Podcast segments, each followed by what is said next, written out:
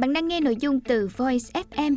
Hãy lên App Store, tìm V O I Z và cài đặt ngay để tận hưởng hơn 10.000 nội dung chất lượng cao có bản quyền nhé.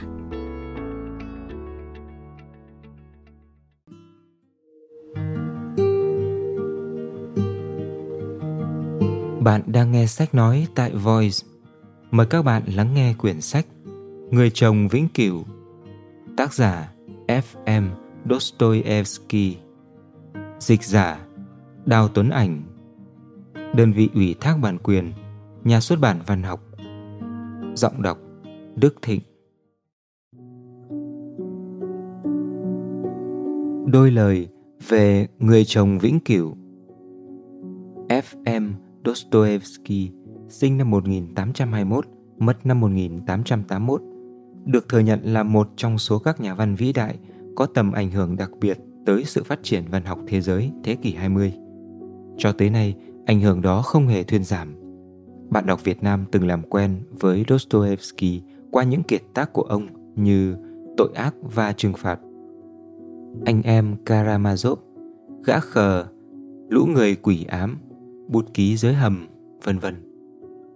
Những tác phẩm này đã ảnh hưởng không nhỏ tới đời sống tinh thần của họ, tới sáng tác của một số nhà văn, lôi cuốn mạnh mẽ sự chú ý của giới nghiên cứu phê bình Việt Nam. Tiếp tục giới thiệu di sản của nhà văn thiên tài Nga cho người đọc Việt Nam hiện đang là mục tiêu lớn của các nhà Nga học. Tác phẩm Người chồng vĩnh cửu mà các bạn cầm trên tay là một trong những cố gắng nhằm thực hiện mục tiêu đó. Người chồng vĩnh cửu in lần đầu tiên trên tạp chí Dạng Đông năm 1869.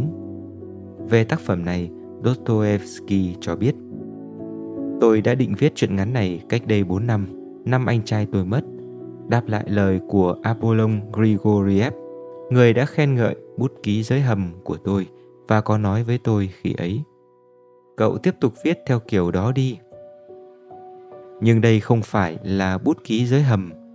Tác phẩm này hoàn toàn theo một hình thức khác, mặc dù trên thực tế nó vẫn thuộc bản chất xưa nay của tôi.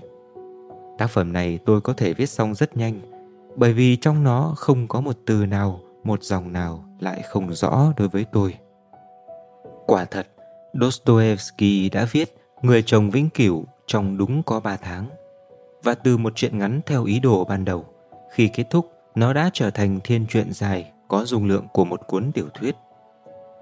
Người chồng vĩnh cửu viết về câu chuyện của một người chồng bị cắm sừng và những hành vi của ông ta sau khi biết mình bị vợ và bạn phản bội. Về đề tài này, Dostoevsky đã từng có một chuyện ngắn trước đó, nhan đề Vợ người khác và gã chồng dưới gầm giường 1848. Trong đó, theo gu thịnh hành trong văn học đương thời, Dostoevsky mô tả nhân vật người chồng bị lừa dối theo kiểu nửa hài kịch thông tục. Còn giờ đây, với người chồng vĩnh cửu, Dostoevsky đã nâng tầm sáng tác của mình, tạo bước ngoặt phát triển nghệ thuật mô tả tâm lý phức tạp cho dạng đề tài này. Viết về đề tài ghen tuông và tính cách của người chồng bị phản bội, Dostoevsky có thể đã xuất phát từ một số tình huống cốt truyện và diễn biến tâm lý của hài kịch Molière, Trường học dạy làm vợ 1665 và Trường học dạy làm chồng 1667. Năm 1867, theo lời khuyên của Turgenev, Dostoevsky đã đọc Bà Bovary của Flaubert, cuốn tiểu thuyết của nhà văn Pháp đã gợi ý cho ông ý đồ mô tả và lý giải hình tượng người chồng bị cắm sừng theo hướng nghệ thuật, tâm lý mới. Ông tìm thấy trong cuốn tiểu thuyết này một tip mà sau này ông sử dụng như điểm xuất phát cốt truyện cho tác phẩm của mình. Jacques Bovary sau cái chết của vợ, qua những bức thư của bà với tình nhân, đã biết về sự phản bội của vợ mình đâm ra rượu chè rồi chết. Chusovsky sau cái chết của Natalia Vasilieva, vợ mình, và qua thư từ của bà biết mình bị phản bội, đồng thời phát hiện ra đứa con gái yêu không phải con đẻ của mình. Vở kịch ngắn một hồi, Người đàn bà tỉnh lẻ của Turgenev 1851 cũng để lại dư âm cốt truyện trong Người chồng vĩnh cửu nhà văn quan tâm tới hai tính cách chính trong hài kịch của Turgenev. Stupendiev, người chồng tận tụy, và vợ ông ta, Daria Ivanova, người đàn bà xỏ mũi chồng và phải lòng tên sở khanh già, dân thủ đô. Trong Người chồng vĩnh cửu, Dostoevsky xây dựng nhân vật người chồng Chusovsky có nhiều nét giống Stupendiev của Turgenev.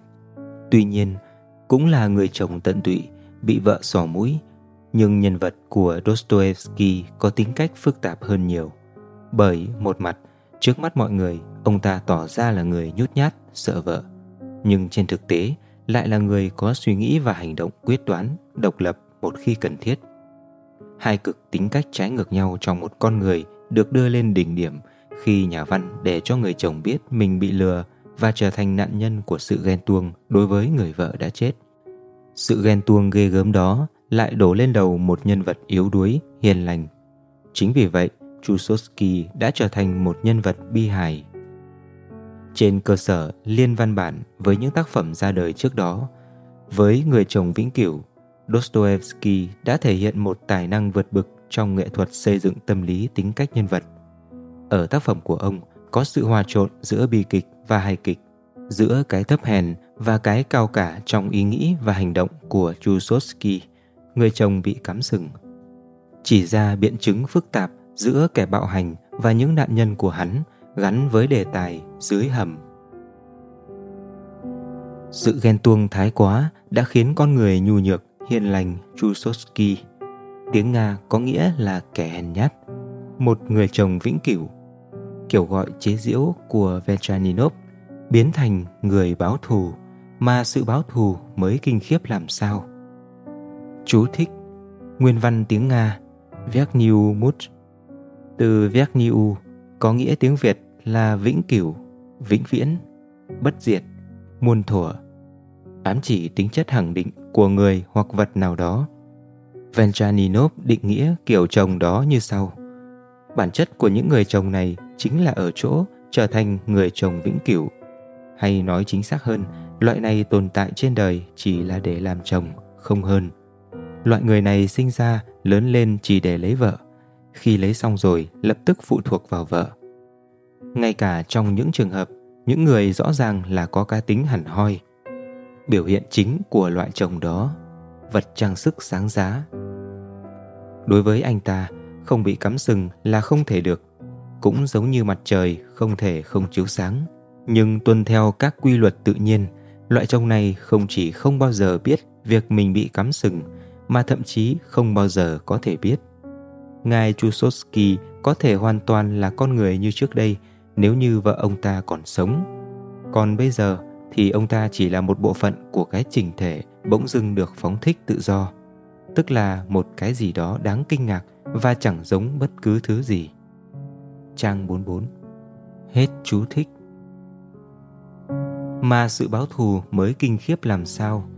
Nó diễn ra ngay từ đầu khi độc giả còn đang mải theo dõi quá trình diễn biến tâm lý căng thẳng của Ventraninov bị một gã đàn ông trung niên đeo băng tang đeo bám gần cả tháng trời và cùng với nhân vật cố tưởng tượng xem đó là thằng chó nào vậy. Sau khi nhận ra nhau là người quen 10 năm về trước, Chusovsky tra tấn kẻ thù của mình bằng nhiều thủ đoạn khác nhau. Khi thì tỏ ra đã biết hết mọi chuyện, lúc thì úp mở về quan hệ cha con ruột thịt giữa ventraninov với bé Lisa, đứa con gái mà ngần ấy năm hắn vẫn tưởng là món quà vô giá Chúa ban tặng cho mình. Tệ hại hơn, người cha hờ từng vô cùng yêu quý đứa con gái. Sau khi biết chuyện, đã hành hạ nó không thương tiếc trước mắt cha đẻ của nó. Và cái chết của đứa trẻ đáng thương là giọt nước tràn ly về sự tán tận lương tâm của kẻ báo thù. Biến kẻ thù của mình, người đàn ông trịnh thượng, vượt trội về mọi mặt so với mình, thành nạn nhân thảm hại về phương diện tinh thần. Chưa dừng ở đó, lòng ghen tuông cộng với cái chết của Lisa cùng với việc bị đám trẻ làm nhục khi tới nhà viên quan chức Zalenikov hỏi cô bé 16 tuổi làm vợ, khiến Chusotsky vừa mới hết lòng tận tụy chăm sóc Vechaninov khi tay này đổ bệnh. Thậm chí còn ôm hôn anh ta, bất thình lình đã lao vào cố dùng con dao cạo râu cứa cổ tình địch khi anh này đang ngủ. Thi pháp kết hợp những cái không thể kết hợp, hay kết hợp tài tình những cực đoan trong nghệ thuật mổ xẻ tâm lý nhân vật có vẻ như là một trong những thi pháp chủ đạo trong sáng tác của Dostoevsky. Đề tài kẻ giữ, người lành vốn được đào sâu trong triết học và văn học Nga cổ điển. Trong tác phẩm của Dostoevsky cũng được hai nhân vật chính, kẻ cắm sừng và người chồng bị cắm sừng bàn luận. Nhiều nhà phê bình thời kỳ đó cho rằng trong văn học Nga diễn ra không ngừng nghỉ cuộc đấu tranh giữa hai loại người này. Các nhà văn cố gắng tìm kiếm mối quan hệ thỏa đáng giữa chúng.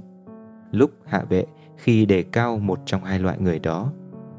Khác với họ, Dostoevsky cho rằng giữa hai loại người này không có ranh giới rõ ràng và cùng lúc có thể biến người lành thành kẻ dữ. Hai tính cách đối lập, dữ, lành, bắt dễ trong mỗi con người, tùy từng hoàn cảnh, môi trường, từng mối quan hệ, cái nọ sẽ lấn át cái kia. Thông qua cách miêu tả tâm lý tài tình về một ông chồng hiền lành nhu nhược bị cắm sừng vì ghen tuông, biến thành kẻ báo thù dữ dội, và kẻ ác chuyên cắm sừng người khác, ngạo nghễ trước sức mạnh vượt trội về thể chất và tinh thần của mình, biến thành nạn nhân khốn khổ. Dostoevsky đã chứng minh triết lý nhân sinh của mình. Để nhấn mạnh đề tài xuyên suốt này, trong truyện Dostoevsky đã lồng ghép nó với nhiều đề tài vệ tinh khác, mà một trong số đó là đề tài về thế hệ thanh niên thời đại ông. Những người theo chủ nghĩa hư vô, vốn là một trong những đề tài được diễn giải thành công trong tiểu thuyết Cha và Con của Turgenev.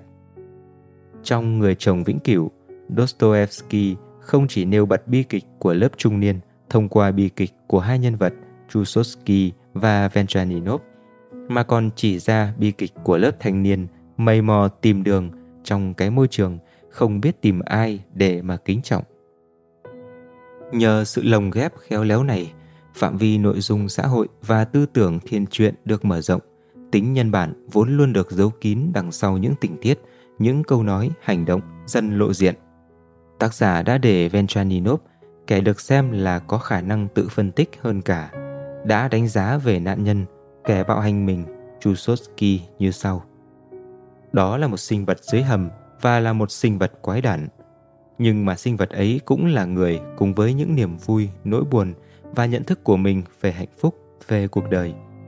Sao mình lại đâm sầm vào cuộc đời anh ta làm gì nhỉ? Việc gì mà bọn mình phải đỏ mặt lên với nhau? Việc gì phải nhìn nhau bằng con mắt thù địch? Khi mà cuộc đời vốn được dành cho hạnh phúc và khi mà nó đến ngắn ngủi đến vậy. Ồ, sao mà cuộc đời ngắn ngủi nhường vậy? Sao ngắn vậy hả trời? Sau những gì đã trải qua, kể cả sau câu chữ tình cảm thán đầy tính nhân văn và thấm đậm tinh thần cơ đốc giáo, người đọc những tưởng Venchanov sẽ rẽ sang một lối đi mới để mà lột xác, hồi sinh, trở thành người có ích. Nhưng không, anh ta vẫn vậy, vẫn là kẻ lãng du, vẫn là kẻ vô trách nhiệm với đời. Cả Chusotsky cũng vậy. Ông ta trước sau vẫn là một người chồng vĩnh viễn nhẫn nhục, hiền lành, nếu chưa tận mắt thấy được nhân chứng, vật chứng về việc mình bị cắm sừng. Dostoevsky là như thế. Ngay từ khi mới ra đời, người chồng vĩnh cửu đã được đón nhận nồng nhiệt. N. N. Strakhov, nhà phê bình và là ông chủ tạp chí Dạng Đông, là người đầu tiên vào tháng 2 năm 1870 viết cho tác giả. Chuyện dài của anh đã đem lại ấn tượng sống động và không có gì phải nghi ngờ sẽ gặt hái những thành công lớn.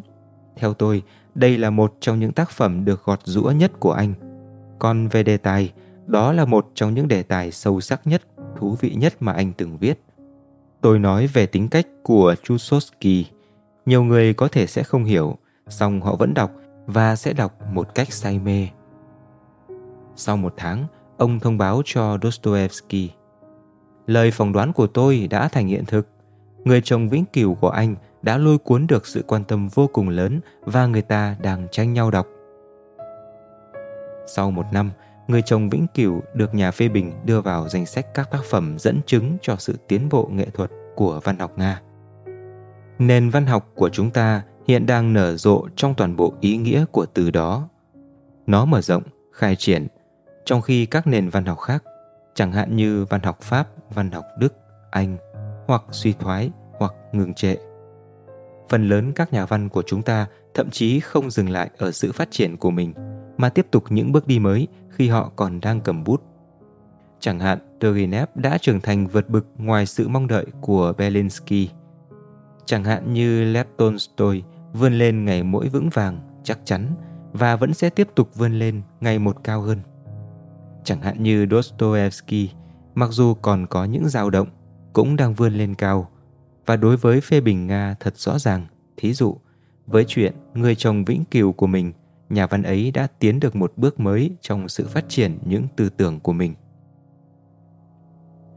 Đó là những lời đánh giá của người đương thời xuất sắc về nhà văn.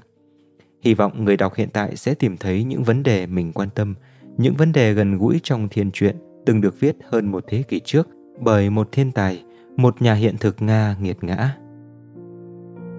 Người dịch Đào Tuấn Ảnh. Hết lời giới thiệu.